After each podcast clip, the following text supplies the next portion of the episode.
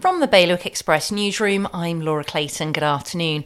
Jersey's RPI has soared by 12.5% over the past year. That exceeds Guernsey's, which went up by 8.5%, and the UK's equivalent at 9.2%.